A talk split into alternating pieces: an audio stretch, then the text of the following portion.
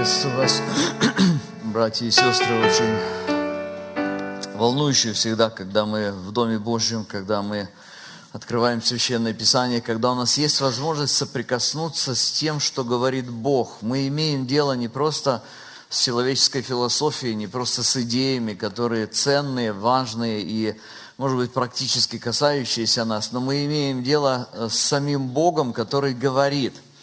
И когда Он говорит для того, чтобы мы услышали, Он говорит для того, чтобы мы могли повиноваться Ему, для того, чтобы мы могли понимать Его разум, для того, чтобы мы могли следовать за Ним. Вот. И каждый раз, когда мы приходим в Дом Господень, это не что иное, как наша личная встреча с Богом, Творцом неба и земли, который есть наш Спаситель, который позаботился о том, чтобы нас, грешных людей, которые в погибели блуждают без Него, чтобы протянуть к нам руку, чтобы позаботиться о том, чтобы дать нам возможность увидеть Его и понять Его путь спасения. И во всем этом мы зависим от Его благодати. Мы сами не искали Его, мы сами по себе черствые, жесткие, самолюбивые люди, которые утверждают себя. И когда я смотрю на всех людей, которые собираются в церкви, когда я смотрю на самого себя, я все время вспоминаю о том, что это огромная милость Божия. Это огромная милость Божия, которой нам всем нужно помнить регулярно. Я сегодня хотел бы вместе с вами коснуться одной очень важной темы. Я хочу поговорить с вами о памяти. Очень часто используемом инструменте нашей личности, нашего сознания, к сожалению, часто используемым неправильно. Часто мы склонны думать о том, что этот инструмент не работает или плохо работает у нас, особенно у людей, которые постарше. Тем не менее, этот инструмент очень часто упоминается на страницах Священного Писания. Я хотел бы вместе с вами прочитать один текст из «Деяний апостолов». Сначала я сегодня буду читать не только те тексты, которые у меня есть там на экране, есть некоторые еще, которые я хотел бы просто добавить к тому, чтобы мы могли с вами погрузиться в правильное сознание, в атмосферу того, о чем говорит Священное Писание. Поэтому откройте, пожалуйста, ваши Библии. Книга «Деяний апостолов». Во второй главе описано создание церкви, момент, когда возникла первая церковь, и все то, чем она жила, вот эта атмосфера ее ценности, жизнь, которая двигала этих первых людей. И вот в 42 стихе сказано следующее. «И они постоянно пребывали в учении апостолов, в общении, преломлении хлеба и в молитвах». Сегодня уже брат Йоган напомнил нам о общении, о важности общения христианского. Он описал ситуацию, как он попал к нам в церковь. И несмотря на то, что мы разделены многими тысячами километров, вот эта общность детей Божьих – это очень важный элемент нашей жизни. Тот, который позволяет нам ощущать жизнь Христову, практическую, выражающуюся в теле Христовом. Первое, о чем здесь сказано, учение апостолов, это то, чем мы занимаемся каждое воскресенье. Мы читаем Божье Слово, то есть мы представляем авторитетную Божью истину, которая касается каждого из нас, касается нашей жизни, изменяет наш внутренний мир и производит свое трансформирующее действие. Это то, что делала первая церковь. Итак, посмотрите, учение апостольское, чем живет церковь. Второе, чем живет церковь. Церковь живет общением, общностью детей Божьих. Но здесь есть еще две очень важные детали. Посмотрите, преломление хлеба и молитвы. Я решил сегодня, в это воскресенье, поговорить об этих двух аспектах. Я знаю, что, скорее всего, у вас много говорится о учении апостольском. Я знаю, что здесь любят слово, любят проповедь. Наверное, вы говорите об общении. Вот преломление хлеба и молитвы – это одна из сфер, которую мы очень часто воспринимаем где-то так, если не на бегу, то, может быть, недостаточно серьезно фокусируясь на этих очень важных элементах Церкви Иисуса Христа. Заметьте, что здесь сказано не о чем-то, что иногда случается, а здесь сказано о том, в чем они постоянно пребывали. И они постоянно пребывали. То есть это была не практика церкви, которая от времени к времени случалась. Это то, что было частью, неотъемлемой частью их жизни. Это то, что было их характеристикой, характеристикой Первой Церкви. Многие мечтают, многие говорят с таким чувством, может быть, сожаления о том, как вот хорошо было первым людям, вернее, первым членам Церкви, когда они испытывали это особенное действие Божьей благодати, когда они ощущали то, что Бог делал через апостолов, когда, помните, даже люди вокруг церкви, они смотрели на церковь, и они видели эту жизнь, и они, с одной стороны, хотели бы пристать к этой жизни, но боялись, понимая, что это очень ответственно, понимая, что это сам Бог делает, это не просто человеческая организация. То есть состояние Первой Церкви – это очень благословенная жизнь, жизнь, которая и была запланирована Богом, когда Он послал Сына Своего Иисуса Христа для того, чтобы создать церковь. Поэтому каждый из этих элементов жизни Первой Церкви играет очень важную роль. Как я уже сказал, я в первой своей проповеди остановлюсь на преломлении хлеба, и во второй проповеди, которая будет вот сегодня во втором часе, мы посмотрим немножечко на молитву, на практику молитвы, на практику молитвенной жизни церкви. Что это такое и как она может и должна стать естественной частью жизни каждого из нас. Преломление хлеба, о котором здесь сказано, это вечеря Господня. Это воспоминание Евангелия. Очень интересно, посмотрите, здесь отдельно представляется учение апостолов и воспоминание Евангелия. Учение апостолов – это когда Слово Господне, касающееся разных сфер жизни, представляется авторитетно в страхе Божьем, с верностью Божьему Слову, с искренней заботой о людях. Вот это учение апостольское. И это очень важная часть, и это то, что занимает большую часть наших богослужений. И по праву. Действительно, это очень важно. Второе общение – это там, где Церковь Божия ощущает эту взаимную связь, жизнь общую, которую Бог нам дал. Общение, когда мы понимаем, что мы принадлежим друг к другу, когда все те взаимно скрепляющие связи, которые сказаны в 4 главе послания к Ефесянам, 16 стихе, сказано, что при действии в свою меру каждого члена Церковь, тело Господне получает приращение. Но вот кроме этого есть еще отдельный факт преломления хлеба. Преломление хлеба ясно, что сказано о вечере Господней, сказано о воспоминании страданий, смерти Господа Иисуса Христа, но это нечто большее, чем только совершение самого акта вечери Господней.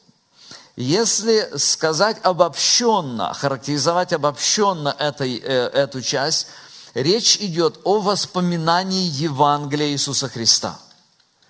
Речь идет о том, чтобы регулярно осознавать, что Иисус Христос сделал для нашего спасения. То есть, заметьте, это должно стать регулярной практикой церкви. Вечерю Господню по-разному совершают в разных церквях, в некоторых церквях, в большинстве, наверное, евангельских церквей, раз в месяц, наверное, и у вас так, да? В некоторых церквях, я знаю, раз в неделю, каждое воскресенье это делают. В некоторых церквях реже, периодически, раз в 3 месяца, иногда чаще сделают. То есть нет какого-то расписания, как это происходит. Я не могу сказать, что какой-то метод лучше, при любом методе можно привыкнуть. При любом методе можно воспринимать это как обряд, как обычай, и все это может стать чем-то таким формальным для народа Божьего. Но я хочу сказать о том, что независимо от того, совершается ли вечеря или она совершается только через два воскресенья следующие, в каждое воскресенье, или точнее, каждый раз, когда дети Божьи собираются вместе, обязательно необходимо воспоминание Евангелия Иисуса Христа. Это важнейшая часть. Если этого нет, мы говорим в эти дни о реформации. Мы говорим о реформации и жизни. Мы говорим о том, что когда-то на протяжении столетий церковь ушла в формализм настолько, что люди, принадлежавшие к ней, даже служившие в ней, такие как Мартин Лютер, который прошел все уровни в монастыре, который получил рукоположение или посвящение в священство, который получил высшее образование в университете, изучая теологию. Даже вот эти люди, они не могут откопать Евангелие. Ведь, по сути, что привело к реформации? К реформации привело то, что Мартин Лютер не мог найти решение своих проблем, используя все то, что церковь имела, знала и что она предлагала. И где он его нашел? Где он нашел это решение своих проблем? В Евангелии Иисуса Христа.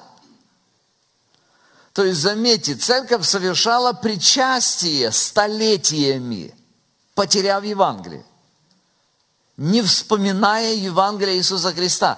А это как раз то, чем жила церковь первая. Это как раз то, что было ее одним из источников ее жизни. Почему я об этом говорю сегодня?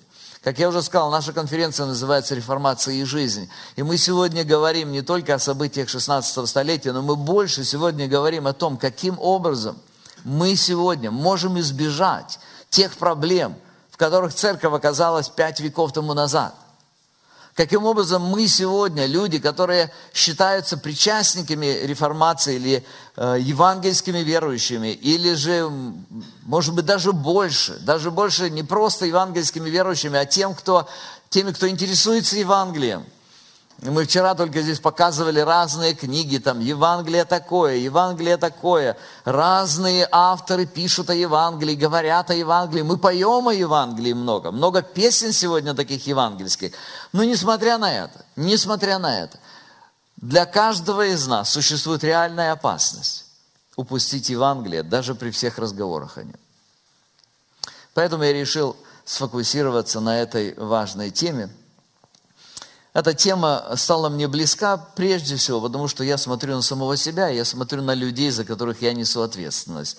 Я имею в виду нашу поместную церковь. И когда я вижу определенные тенденции в жизни, мне просто хочется найти какие-то ответы в Священном Писании. Итак, мы сегодня остановимся на Евангелии от Луки, 22 глава. Мы будем читать с 14 по 20 стихи.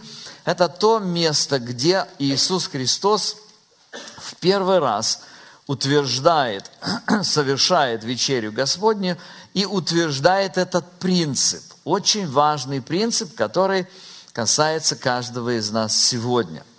И когда настал час, он возлег, и 12 апостолов с ним, и сказал им: «Очень желал я есть с вами эту Пасху прежде моего страдания. Ибо сказываю вам, что уже не буду есть ее, пока она не совершится в Царстве Божьем». И, взяв чашу и благодарив, сказал: «Примите ее и разделите между собою. Ибо сказываю вам, что не буду пить от плода виноградного, доколе не придет Царствие Божие».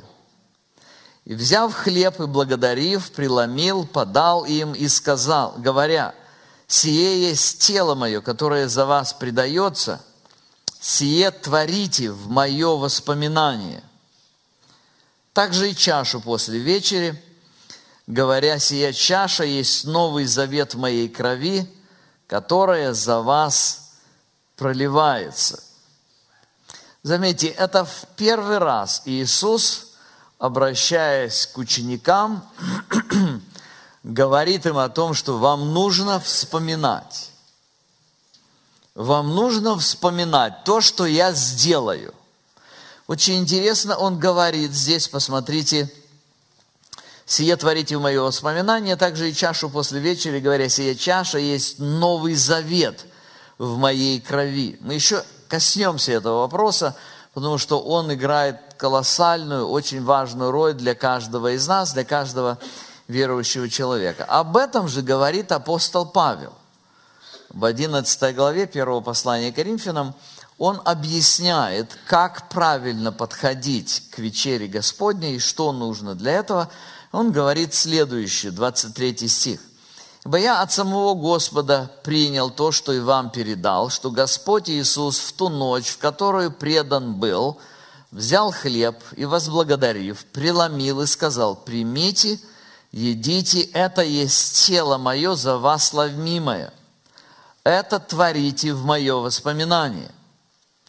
Также и чашу после вечери сказал, «Сия чаша есть новый завет в моей крови, сие творите, когда только будете пить в мое воспоминание».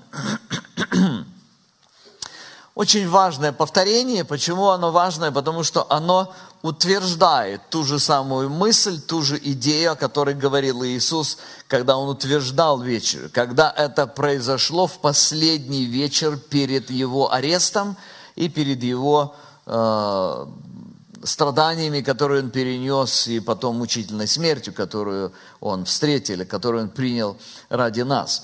Я несколько слов скажу об общем контексте, что происходило. Иисус Христос на протяжении 3,5 лет служил, проповедовал, Он заботился о своих учениках, Он формировал их. И вот Он пришел к финальной точке. Вот уже на следующий день должно было совершиться самое главное событие, для чего Он пришел – искупление рода человеческого. И непосредственно перед этим Он остается с учениками. В горнице они были одни, там никого не было. И Он учит их. 13, 14, 15, 16 и 17 главы Евангелия от Иоанна описывают то, что Иисус сказал в этот вечер. Это был последний вечер, последний разговор, очень много всяких истин, которые Иисус сказал ученикам, они были сказаны именно там, которые сохранились на страницах Священного Писания. И вот кульминация этого вечера был пасхальный ужин, пасхальная церемония. Пасхальная церемония у евреев – это было регулярное явление, которое было направлено на то, чтобы не забыть то, что однажды Бог вывел народ израильский из Египта. Была учреждена специальная церемония, она была учреждена Богом примерно 1500 лет до того, как это событие произошло. То есть, когда Моисей вывел или выводил народ израильский из Египта, и Бог сказал, вы должны это совершать.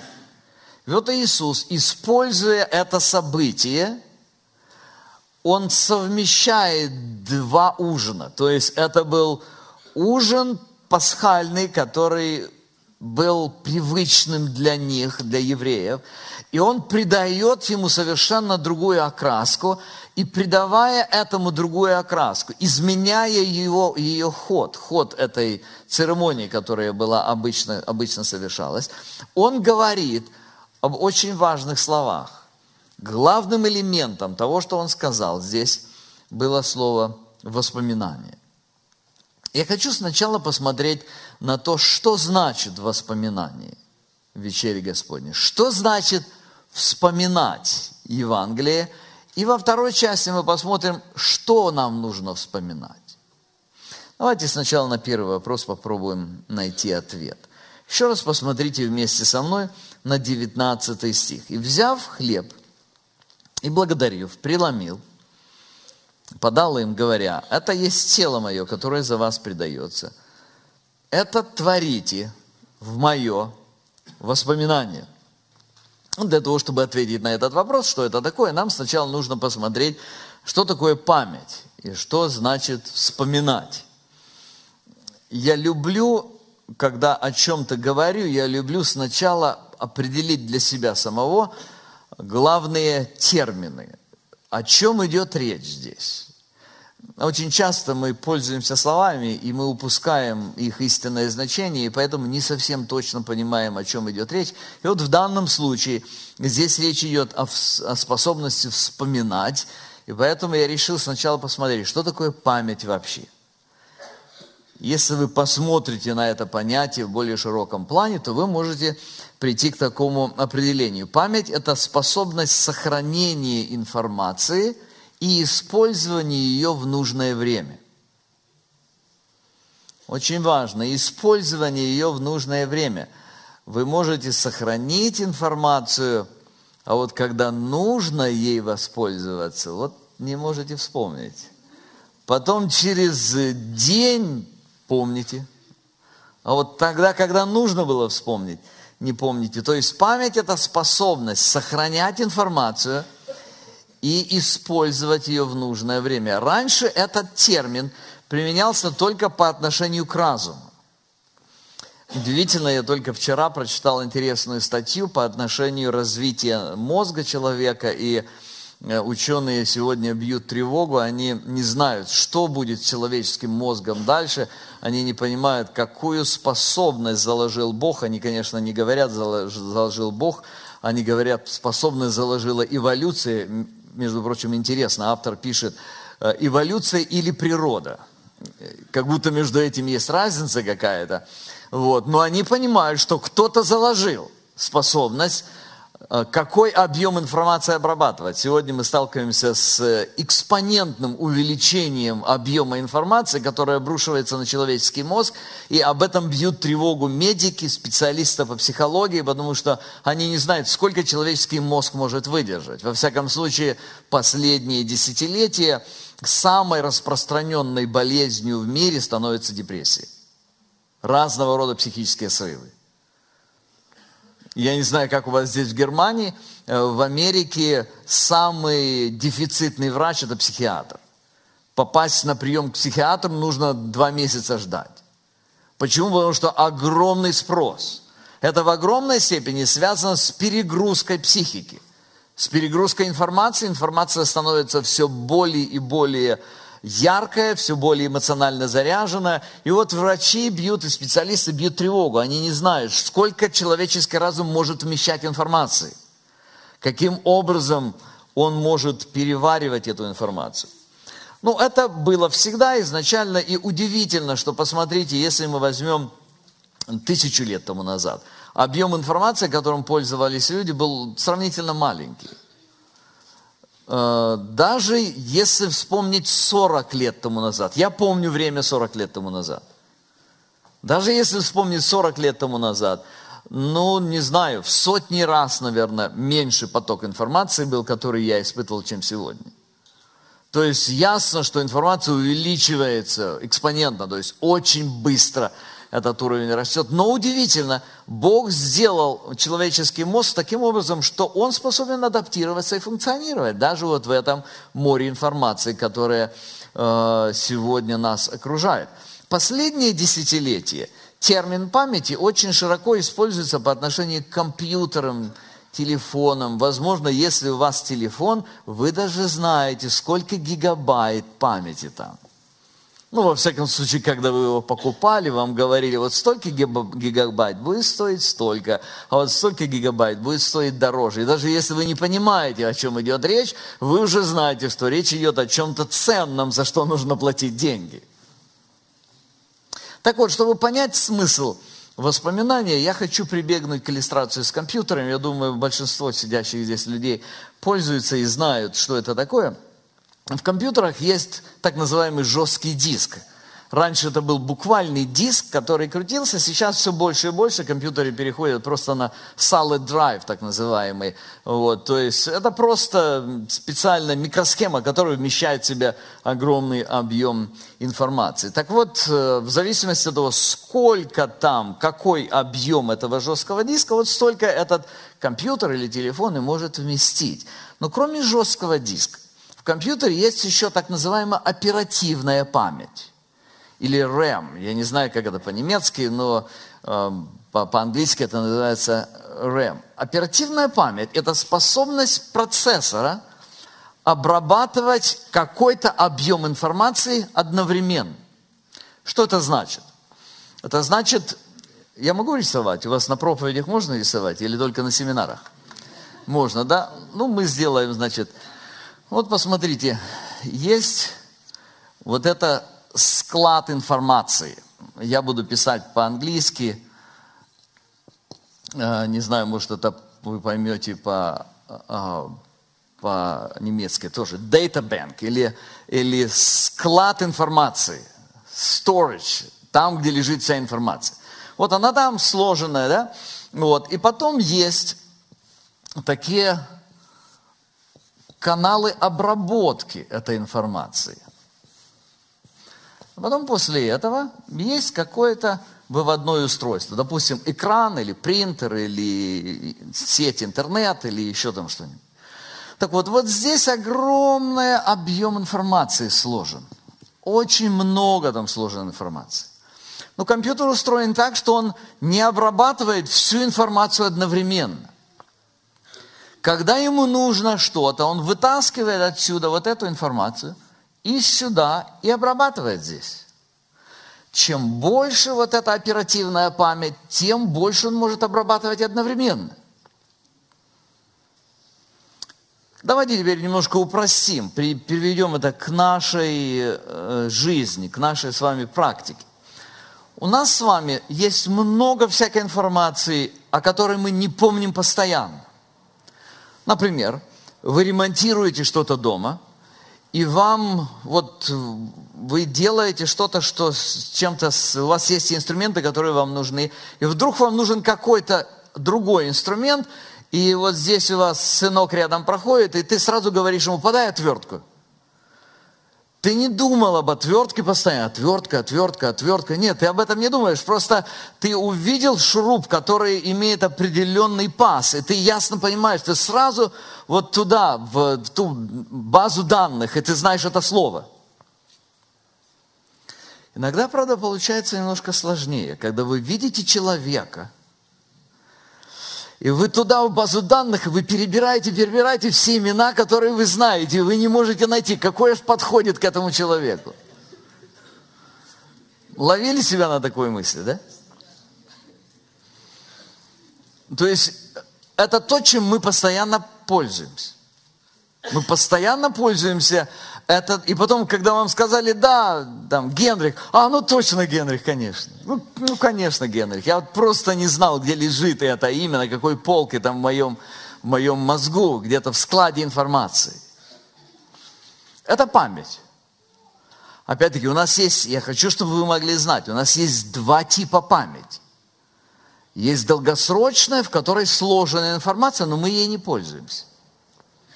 Есть оперативная, то есть та, которая находится в данный момент в осознании. Теперь посмотрите, когда нам говорят слово «вспомни», это значит «пойди туда, в тот склад информации, вытащи оттуда и поставь в осознании сейчас». То есть, когда Иисус говорит ученикам: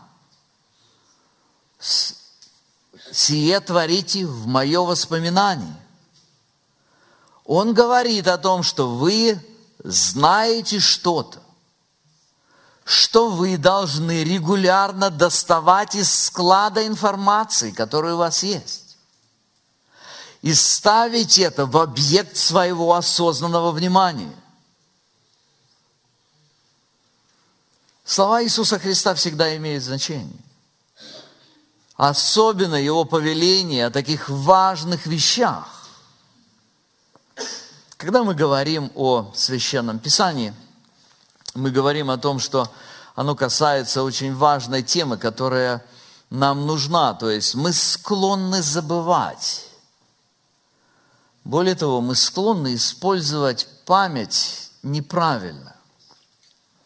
Например, мы помним обиды и забываем, сколько нам прощено.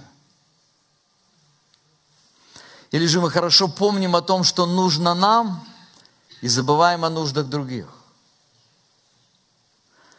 Или же, увлекаясь чем-то интересным, занимательным, наш разум забывает о многом, что более важно для нас. Например, вы допоздна увлеклись интересным разговором с кем-то, или, может быть, фильмом каким-то, или книгой, которую вы читаете, и забываете о том, что вам завтра рано вставать на работу.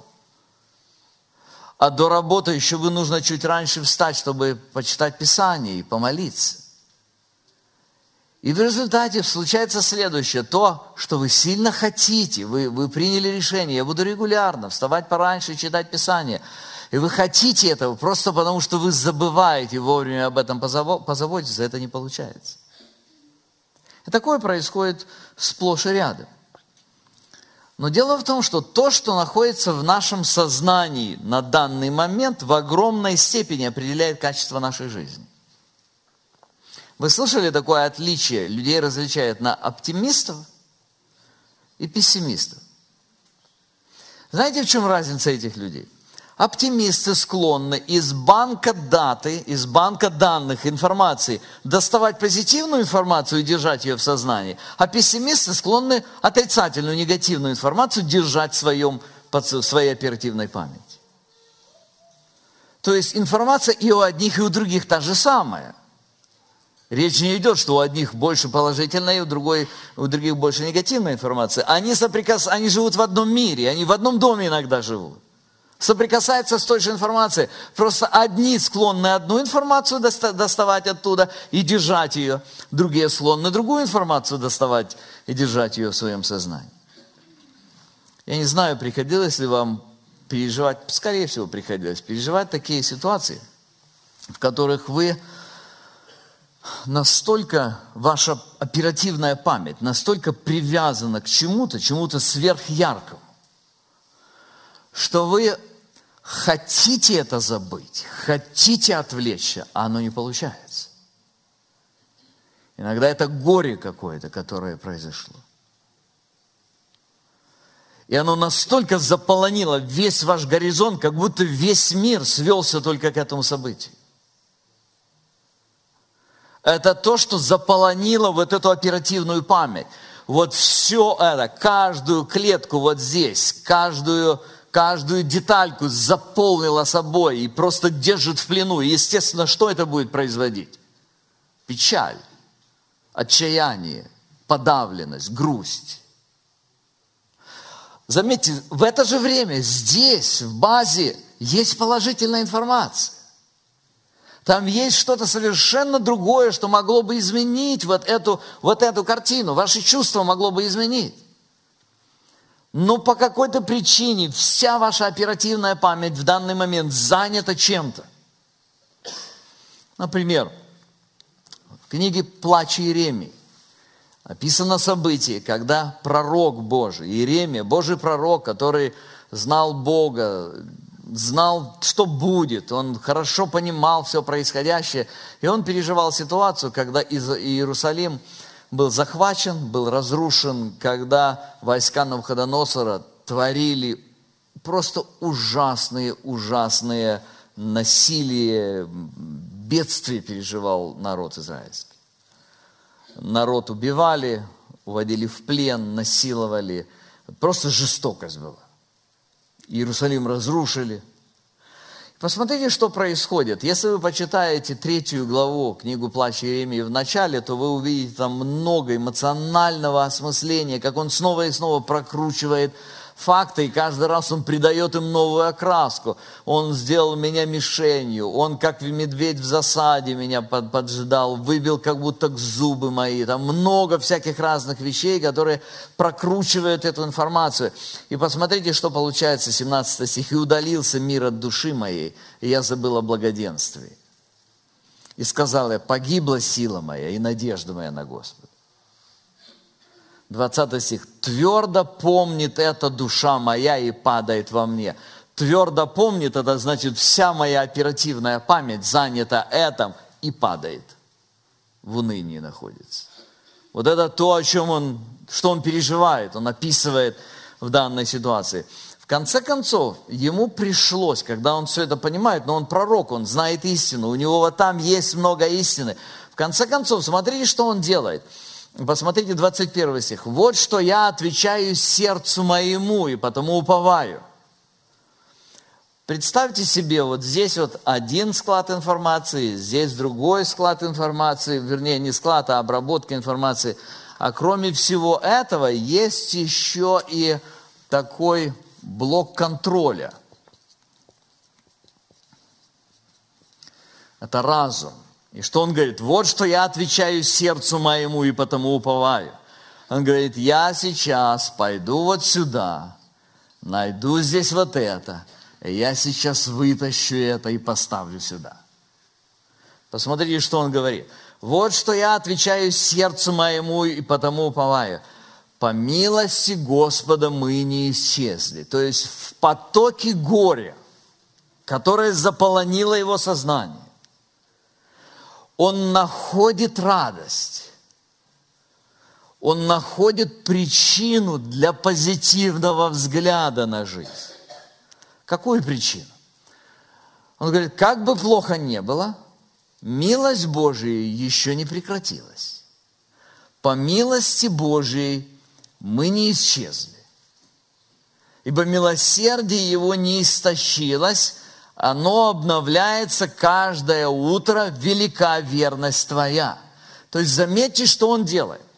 Он прилагает сознательное усилие, чтобы извлечь из своей памяти, из своей долгосрочной памяти информацию, которая позволит ему сбалансировать то, что у него перекошено в оперативной памяти сейчас.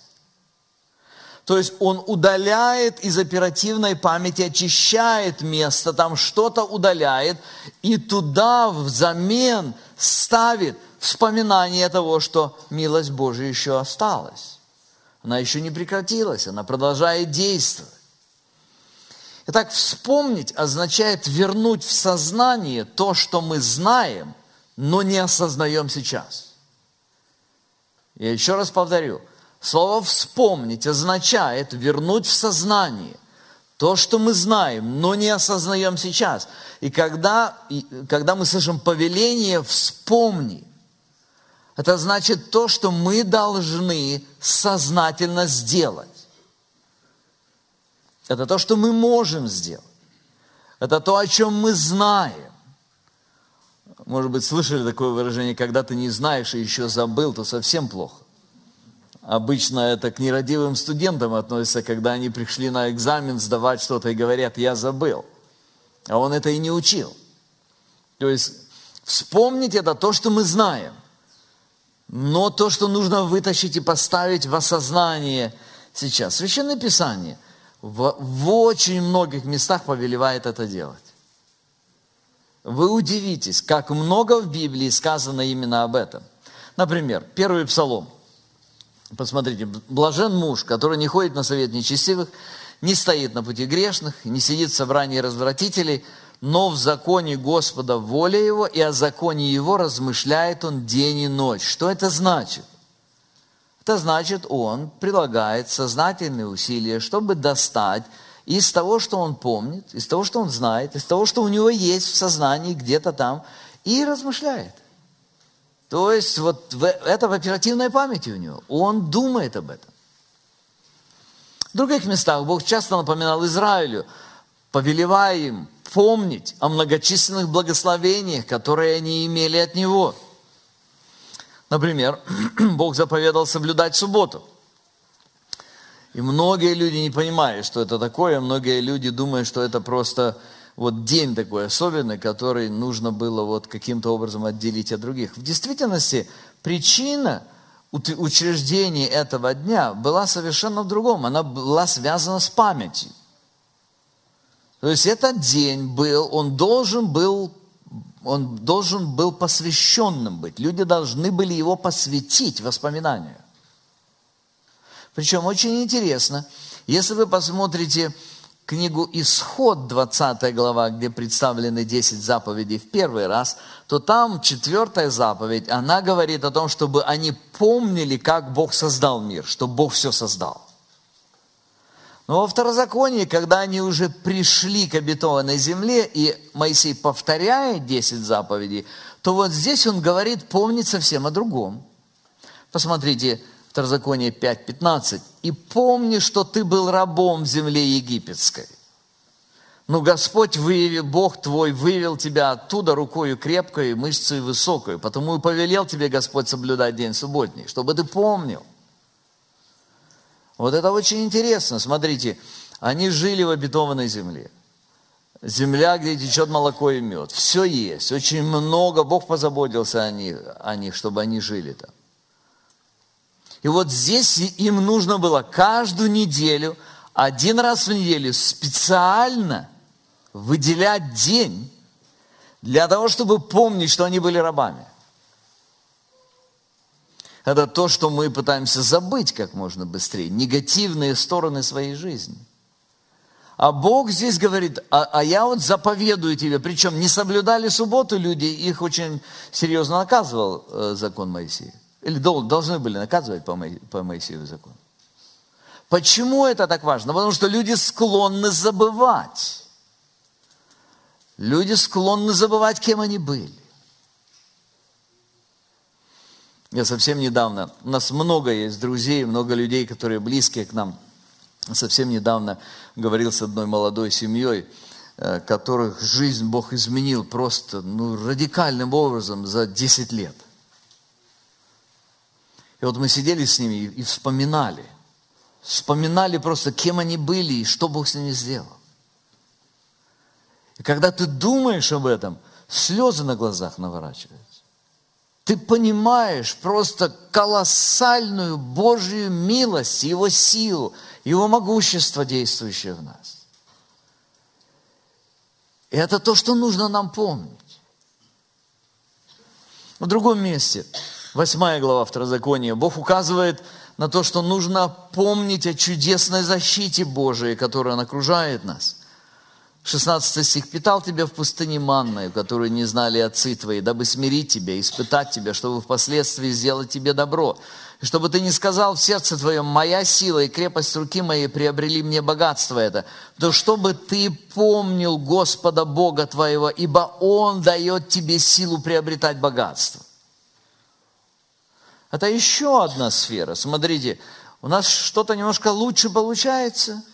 Мы немножко лучше стали зарабатывать, мы немножко лучше продвинулись в карьере, и мы склонны забывать, мы склонны приписывать это себе, своим возможностям. Но Бог специально подчеркивает Израилю, говорит, ты должен постоянно помнить, это не ты. Начнешь забывать об этом, начнешь скользить и падать. Чтобы ты помнил. Опять-таки, почему он говорит об этом? Потому что мы склонны забывать, мы склонны приписать это самим себе и потерять трепет перед Богом, и потерять правильную реакцию. Заметьте, опять-таки, от того, что находится у нас в оперативной памяти, зависит вот здесь. Или гордое сердце, или смиренное. Это практический выход. И мы, казалось бы, мы знаем, что это от Господа. Мы же верующие люди, мы понимаем, конечно, что это от Господа. Просто у нас в оперативной памяти эта истина нечасто бывает. И поэтому вот здесь сердце возносится вместо того, чтобы смиряться. Это все то, что связано с реальной практикой нашей с вами жизни. 9 глава книги Второзакония. «Помни, не забудь, сколько ты раздражал Господа Бога твоего в пустыне с того самого дня, как ты вышел из земли египетской, и до самого прихода вашего на место это». Заметьте, он говорит, помните о грехах. Знаете почему? Не для того, чтобы повергаться в депрессию, а для того, чтобы помнить, сколько нам прощено. Помните, Иисус говорит об этой женщине, которая омыла ноги его? Он говорит, она знает, сколько ей прощено. И что это, к чему это побуждает ее? К жертвенности огромной, когда она помнит, сколько ей прощено. Говоря об отношении к пришельцам, Второзаконие 15:15, «Помни, что и ты был рабом земли египетской». Предупреждая об опасности греха, Второзаконие 24:9, «Помни, что Господь Бог твой сделал морями в пути, когда вы шли из Египта». Когда она восстала против Моисея, Бог строго наказал ее. Говоря о важности правильных отношений с Богом, Писание призывает устами Давида, 1 Паралипоменон, 16 глава, 15 стих. «Помните вечно завет его, слово, которое он заповедал». Друзья, заметьте, каждое вот это повеление, помните, означает вытащи из своего склада информации и осознай это. Снова осознай это. Наша проблема в том, что наше сознание, наша оперативная память заполняется какой-то иной информацией, которая производит иной результат в нашей жизни. Чрезвычайно важно. Призывая к мужеству защитников Иерусалима, Неемия говорит, посмотрите, Неемия 4:14. «Я смотрел и стал, и сказал знатнейшим и начальствующим и прочему народу, не бойтесь их». То есть они стоят перед лицом противника. И вот они могут здесь или набраться мужества, или упасть в страх. Он говорит, не бойтесь их, но что сделайте? Возьмите у себя здесь, помните завет, который Господь заключил, поместите его сюда, и вы сможете победить. Помните, посмотрите, он говорит, помните Господа великого и страшного, и сражайтесь за братьев своих, за сыновей своих, за дочерей своих, за жен своих и за домы своих. Друзья, от того, чем вы заполните свое сознание прямо сейчас, в огромной степени зависят ваши эмоции, ваша реальная способность жить, ваша эффективность в том, что вы делаете. Проблема Израиля в большой степени была связана с тем, что они не помнили о Боге и о Его милости. Псалом 105, 7 стих. «Отцы наши в Египте не уразумели чудес Твоих, не помнили множество милостей Твоих и возмутились у Черного моря». И этот список можно продолжать до бесконечности. Очень много, чрезвычайно много призывов в Священном Писании. Я хочу привести только еще один из Нового Завета, второе послание к Тимофею, 2 глава, 8 стих. В Новом Завете апостол Павел обращается к своему ученику и говорит, «Помни Господа Иисуса Христа». Тимофей был пресвитером, уже опытным пресвитером в Ефесе. И вот даже ему нужно было напомнить, «Помни Господа Иисуса Христа». Очень удивительно, что даже служители способны заполнить вот эту свою оперативную память планом служения, с кем нужно поговорить, что нужно сделать, какой греческий глагол, какое время, как это представить, какую иллюстрацию, и не помнить Господа. Апостол напоминает ему, повелевает ему, «Помни Господа Иисуса Христа от семени Давидова, воскресшего из мертвых по благовествованию моему». Итак, вспомнить означает сфокусировать свое сознание на чем-то, что нужно и важно сейчас. Давайте теперь в свете этого посмотрим на повеление Иисуса Христа. Посмотрите, пожалуйста, еще раз 19 стих 22 главы Евангелия от Луки. «И взяв хлеб, благодарил, преломил, подал им, говоря, это есть тело мое, которое за вас предается, это творите, чтобы помнить в мое воспоминание». Иисус говорит, вспоминайте меня и то, что я сделал для вашего спасения регулярно. Вот что значит слова, и они пребывали в учении апостолов, в общении, в преломлении хлеба. Это не просто была очередная сходка, где они поели вместе. Это было серьезное, регулярное вспоминание Евангелия Иисуса Христа, то, что они сделали. Мы склонны забывать Христа. Мы склонны забывать Его жертву. Мы склонны привыкать к тому, что Он сделал, как к чему-то само собой разумеющимся. Нам кажется, что мы настолько хорошо все это знаем, что мы уже воспринимаем это как что-то, за что наше сознание даже не цепляется. Мы просто по привычке воспринимаем все. У моей племянницы Маргариты Коломийцевой есть очень интересное стихотворение на эту тему. Я хотел прочитать вам его. «Не дай нам, Бог, когда-нибудь привыкнуть к великим, но простым дарам причастия. И то, как человек стал неба частью, не дай нам, Бог, когда-нибудь постигнуть. Не дай нам, Бог, привыкнуть к искуплению, молиться вскользь, общаться по привычке. И милость ко греху считать обычной. Не дай нам, Бог, такого отступления. Не дай нам, Бог, привыкнуть к раскаянию и каждый раз тянуться за прощением без изменения дел, без сожаления. Не дай нам, Бог, такого привыкания. Не дай нам, Бог, уютно примоститься, укрыв грехи доктриной благодати, и опрощать Голгофу и распятие. Не дай нам, Бог, настолько охладиться. Не дай нам, Боже, к истине привыкнуть, читать ее и слушать, не вникая, и терминами речь пересыпая, вкус настоящей жизни не постигнуть. Не дай нам, Бог, пустого безразличия, прожить всю жизнь комфортно и беспечно, чтобы потом, не дай нам, Бог, конечно, нам вечность показалась непривычной. Итак, мы ответили на первый вопрос. Что значит воспоминание? Теперь давайте посмотрим на второй вопрос. Что нужно вспоминать? Мы поняли, что это за процесс. Давайте теперь посмотрим на то, что нужно вспоминать, когда мы помним о Евангелии Иисуса Христа. Конечно, Евангелие Иисуса Христа очень многогранно, но я попробовал для того, чтобы нам это как-то более в такой управляемой форме или manageable, то, что чем мы можем распорядиться, представить, я сгруппировал это в три основных блока. Первое, что нам нужно помнить Божье освобождение или искупление, совершенное Христом. Посмотрите, когда Иисус совершал вечерю первый раз, Он говорит следующее. «И настал час, Он возлег, и 12 апостолов с Ним, и сказал: «Очень желал я есть с вами сию Пасху, прежде моего страдания». Пасха – это вся церемония была. Это специальный ужин, особый ужин был, который был установлен в Божьим заветом в истории. Слово «Пасха», оно содержит в себе очень важную идею. Пасха, она была связана с идеей освобождения народа израильского из Египта.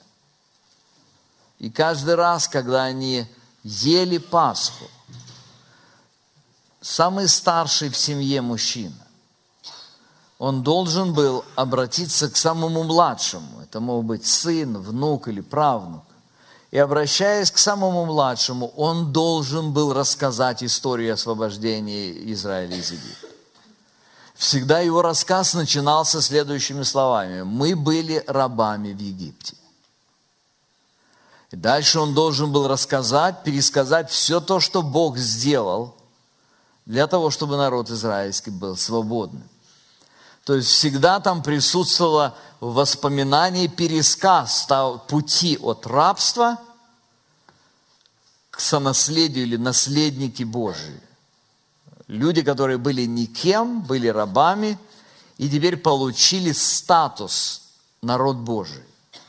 Среди них живет Бог, который благословил их, который наполнил их жизнь собой и так далее. Так вот, когда Иисус совершает Пасху, ветхозаветную Пасху, Он придает ей новый смысл. Он говорит о новом освобождении. Он говорит: это есть тело мое, которое за вас ломимо, за вас предается. Это есть кровь моя, и Он подчеркивает, это кровь Нового Завета. Когда мы говорим об искуплении, искупление содержит в себе несколько чрезвычайно важных элементов. Что такое искупление? Искупление – это когда вносится цена за какой-то проступок. Вносится уплата, уплачивается долг. Священное Писание не раз говорит об этом. Посмотрите, у меня нет этого текста здесь на экране. Посмотрите первое послание Петра, 1 глава.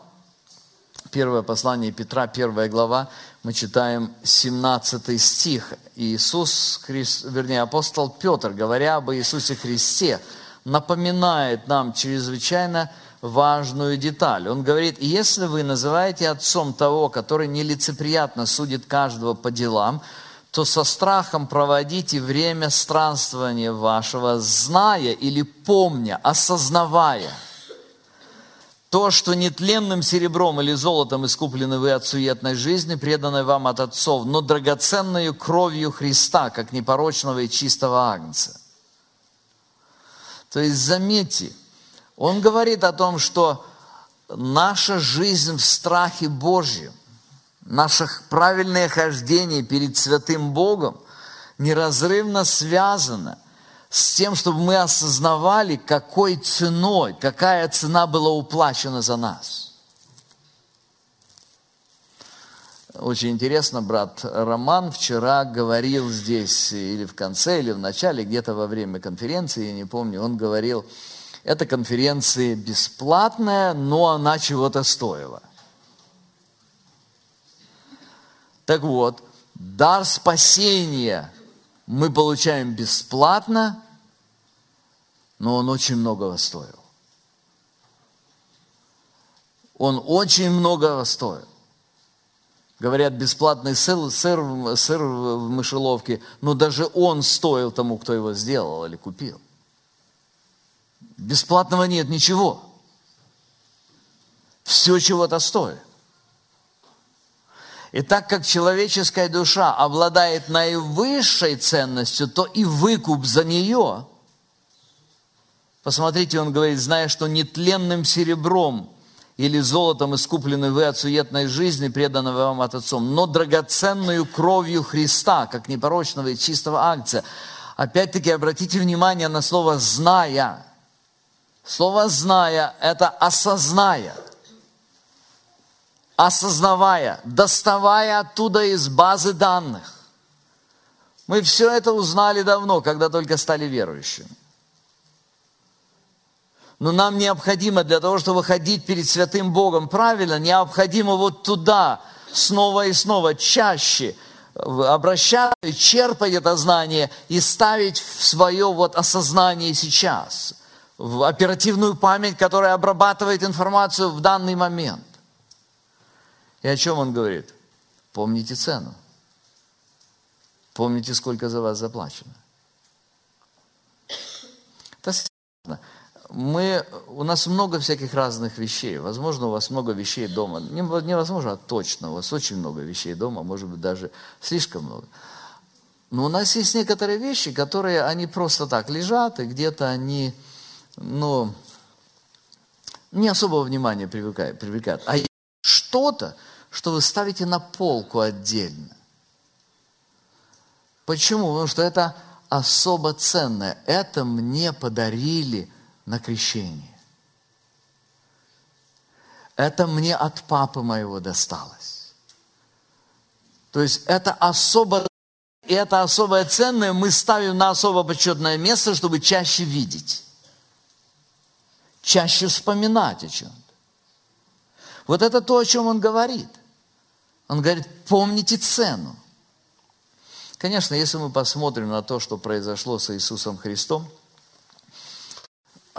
посмотрите, пожалуйста, Новый Завет, или 4 евангелиста, описывают 3,5 года жизни Иисуса Христа.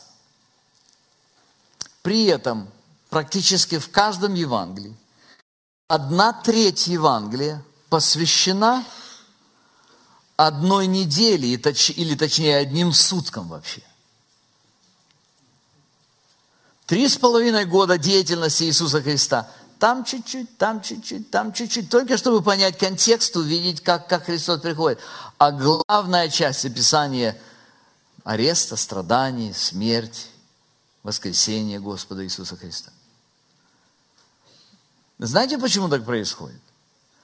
Вы можете увидеть, вот в истории мы смотрим на события, и история пробегается быстро, потом зум-ин, просто раз, отдельно замедляется скорость, и мы смотрим внимательно на какое-то событие более в деталях. Почему? Потому что оно более важно. Но более важно. Это то, что делает Священное Писание. И когда мы слушаем, читаем о том, что переживал Иисус Христос, то там очень много описаний, очень яркое описание Это ужасная несправедливость со стороны иудейского религиозного начальства, которое преследует его на протяжении всей его деятельности. Кстати, это тоже еще один важный элемент. Если вы внимательно посмотрите, все четыре евангелиста с самого начала последовательно развивают эту тему, как его несправедливо преследуют люди, которые были тогда у власти в религиозных их центрах тогда. Показывают, как он добр и благ и милостив к ним, а они, наоборот, все более агрессивны и более агрессивны. Удивительная жестокость со стороны людей, которые изощряются в истязаниях, одевают терновый венец, они одевают его в багряницу. Почему одевают багряницу? Потому что это одежда царя. Корона, вот такая очень... насмешливая корона, которая приносит боль, и одежда царская. Почему они это делают? Ты же царь. Ты же говорил, ты царь. Вот теперь вот радуйся, царь иудейский. То есть, заметьте, это ужаснейшие физические страдания, ужаснейшие эмоциональные страдания, это несправедливость со стороны людей. Но вы знаете, все это ужасное само по себе ничего не значит по сравнению с духовным страданием, которое Иисус перенес, когда на Голгофском кресте на него возложен был грех мира. Послушайте Евангелие от Матфея, 15 глава, 34 стих. В 9 часу возопил Иисус громким голосом: «Элои, Элои, лама савахвани», что означает: Боже мой, для чего ты меня оставил?» Заметьте, возопил Иисус голосом. Он был на пределе своего эмоционального состояния. И причина вот этих глубоких эмоций заключалась в том, что происходит то, что немыслимо вообще. В результате греха, который Сын Божий берет на себя, его отец, с кем они были неразрывны всю вечность, его отец оставляет, отворачивается от него. Это намного больше, чем предательство друзей. Дело в том, что речь идет об онтологическом единстве Божьей сущности. И мы никогда не сможем даже осознать это в полной мере. Мы будем думать об этом снова и снова, много будем думать, и мы до конца это не сможем осознать. Но мы видим, посмотрите, некоторые из стоявших тут, услышав, говорили: «Вот Илью зовет». Один побежал, наполнил губку уксусом, наложив на трость, дал ему пить, говоря: «Постойте, посмотрим, придет ли Илия снять его». Иисус же, возгласив громко, испустил дух, и завеса в храме разодралась надвое сверху донизу. Это главное, то, что нам нужно помнить. 2 Коринфянам 5:21 написано: «Ибо не знавшего греха Он сделал ради нас, для нас, жертвою за грех, чтобы мы в Нем сделались праведными перед Богом». Итак, первое, что нам нужно помнить Божье освобождение или искупление, которое совершено через Иисуса Христа, такой очень дорогой ценой. Второе, о чем Иисус призывает помнить. Нам нужно помнить Новый Завет. Новый Завет, заключенный Иисусом Христом. Дело в том, что страдания Иисуса Христа, они не просто были принесены, чтобы мы сегодня могли смотреть на эти события и сокрушаться. Страдания Иисуса Христа были крайне необходимы, потому что только через этот путь была возможность заключить Новый Завет. Посмотрите Евангелие от Луки, 22 глава. Еще раз мы посмотрим 19 и 20 стихи. «И, взяв хлеб, благодарив, преломил и подал им, говоря: «Сие есть тело мое, которое за вас предается, сие творите в мое воспоминание». Также и чашу после вечери, говоря: «Сия чаша есть новый завет в моей крови». Апостол Павел об этом же говорит в 11 главе 1 Коринфянам. Я не буду сейчас читать. Что такое Новый Завет? Новый Завет имеет очень долгую историю. Если вы посмотрите на историю народа израильского, то она была связана с несколькими ключевыми заветами. наверное, один из самых знаменитых заветов – это Авраамов завет, когда Бог заключает завет с Авраамом и говорит: «Я тебя благословлю». Он говорит ему о трех аспектах этого завета. Он говорит: первое, у тебя будет от тебя великий народ, я дам тебе землю, и я дам тебе благословение. Потом есть еще один завет, так называемый Синайский, или его называют Моисеев завет. Этот завет, который был заключен на горе Синай, частью которого были 10 заповедей и закон Моисея. Суть этого завета была в следующем. Бог говорит народу израильскому, вот он вывел, он как бы родил народ, он жил там в Египте, были рабами, вот теперь они появились, стали свободными, и Бог приводит их сразу, это буквально в течение нескольких недель после того, как они вышли из Египта. Он приводит их к горе Синай. И приводит их в определенное место, и там, на Синае, он заключает с ними завет. И он говорит, если будете исполнять закон мой, то, что я вам говорю, то тогда я вам буду Богом, а вы будете моим народом. То тогда у нас будут вот эти тесные взаимоотношения. Заметьте, Бог творит всех людей, но Он ни о каком другом народе не говорит, что вы будете моим народом. Особым народом. Я буду жить среди вас. И он буквально жил. Помните, в святая святых он пребывал. Евреи послушали, и в 24 главе книги «Исход» сказано, описана церемония, как этот завет был заключен, когда 70 старейшин поднялись на гору, и там была пролита кровь, окроплено было, и там совершался обет, так совершались договора тогда. То есть был заключен завет, народ пообещал, все, что ты сказал, исполнил. Но буквально сразу, это 24 глава, в 32 главе книги «Исход» мы читаем, Моисей задержался там на горе, и народ приходит к Аарону и говорит: «Выли нам тельца золотого, мы будем ему поклоняться». То есть они сразу же нарушают все заповеди. Но Бог долготерпеливый и многомилостивый. Вместо того, чтобы их сразу наказать, Бог их терпит, посылает пророков, призывает их правиться снова и снова. И так проходит несколько сот лет, примерно лет 700. Можете себе представить, не 7 и не 70, а лет 700 проходит. И в конце концов Бог говорит, Он говорил им сразу об этом, еще в книге Второзакония, то есть еще до того, как они пересекли Иордан. Он им говорил, в 29 главе, он говорит, если вы не будете исполнять, я приведу народ чужой, который будет говорить на чужом языке, и он уведет вас в плен. И Бог исполняет это. Бог исполняет это, приходят вавилоняне, приходит Навуходоносор со своим войском. Мы уже говорили об этом, когда я читал из книги «Плач Иеремии». Вот. И вот в это время Бог через Иеремию открывает очень важную истину. 31 глава, 31 стих. «Вот наступают дни, — говорит Господь, — когда я заключу с домом Иуды новый завет.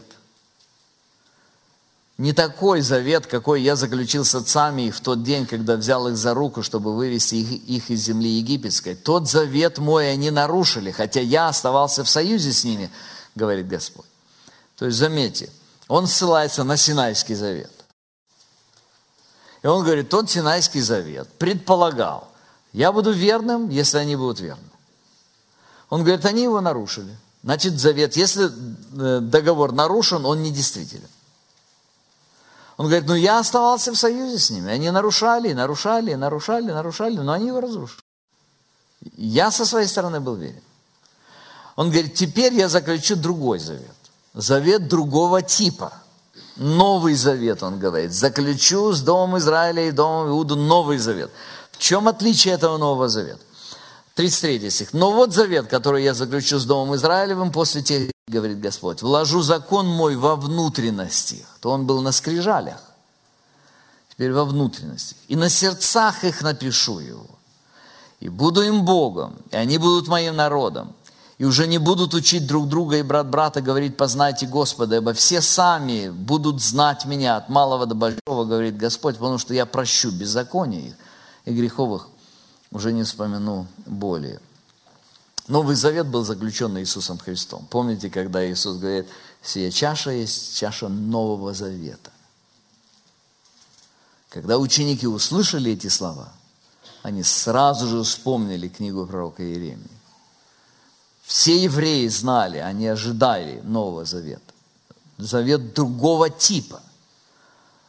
В 32 главе, здесь же, ниже немножечко, в этой же книге, 32 глава, 40-40 стих, я не буду сейчас читать, Иеремия, или Бог через Иеремию говорит об отличии этого Нового Завета. Он говорит: «И страх мой вложу в сердца их, чтобы они не отступали от меня».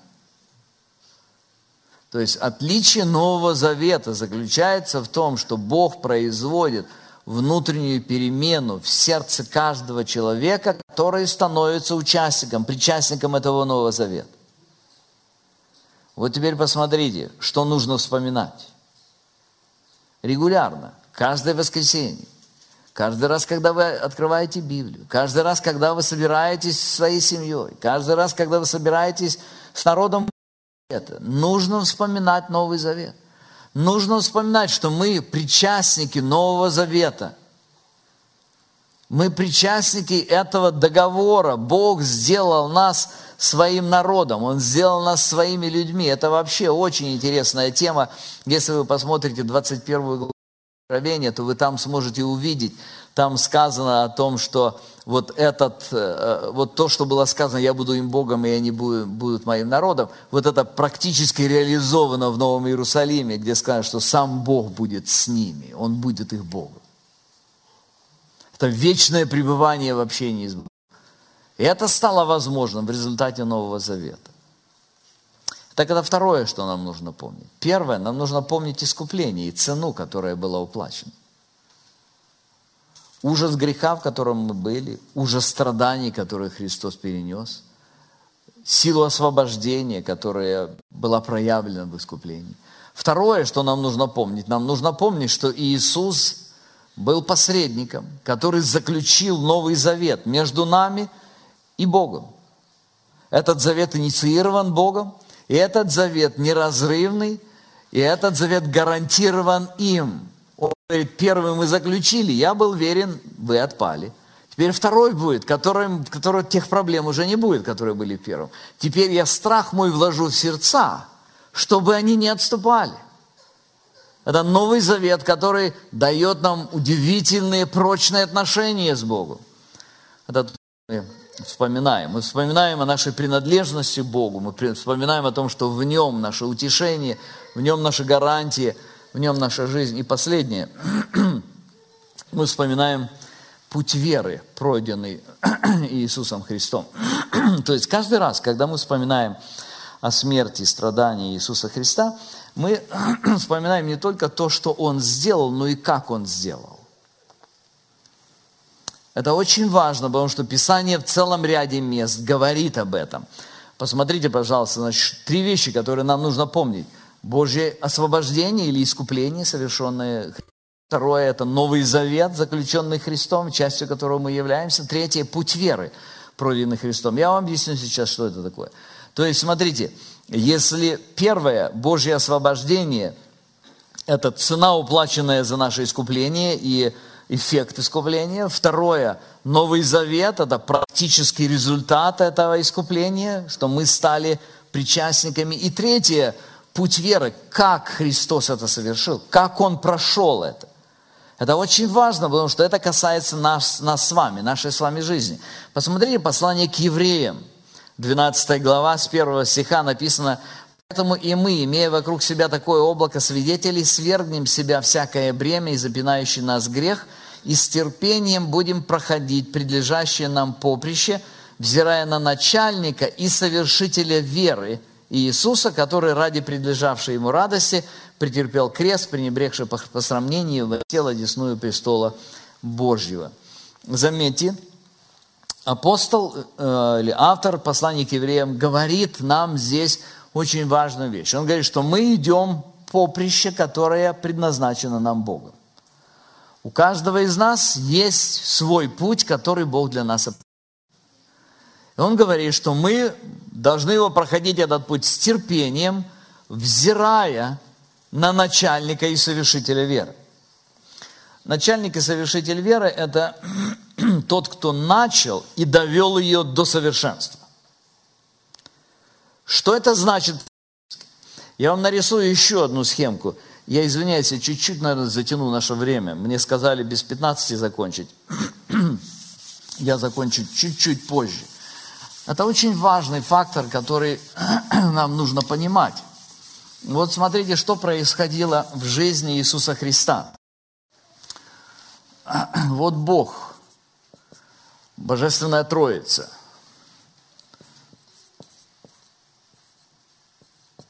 Троица. Бог Сын сходит на землю и принимает человеческую плоть. Бога-человек, Он становится Бога-человеком. Почему Он это делает?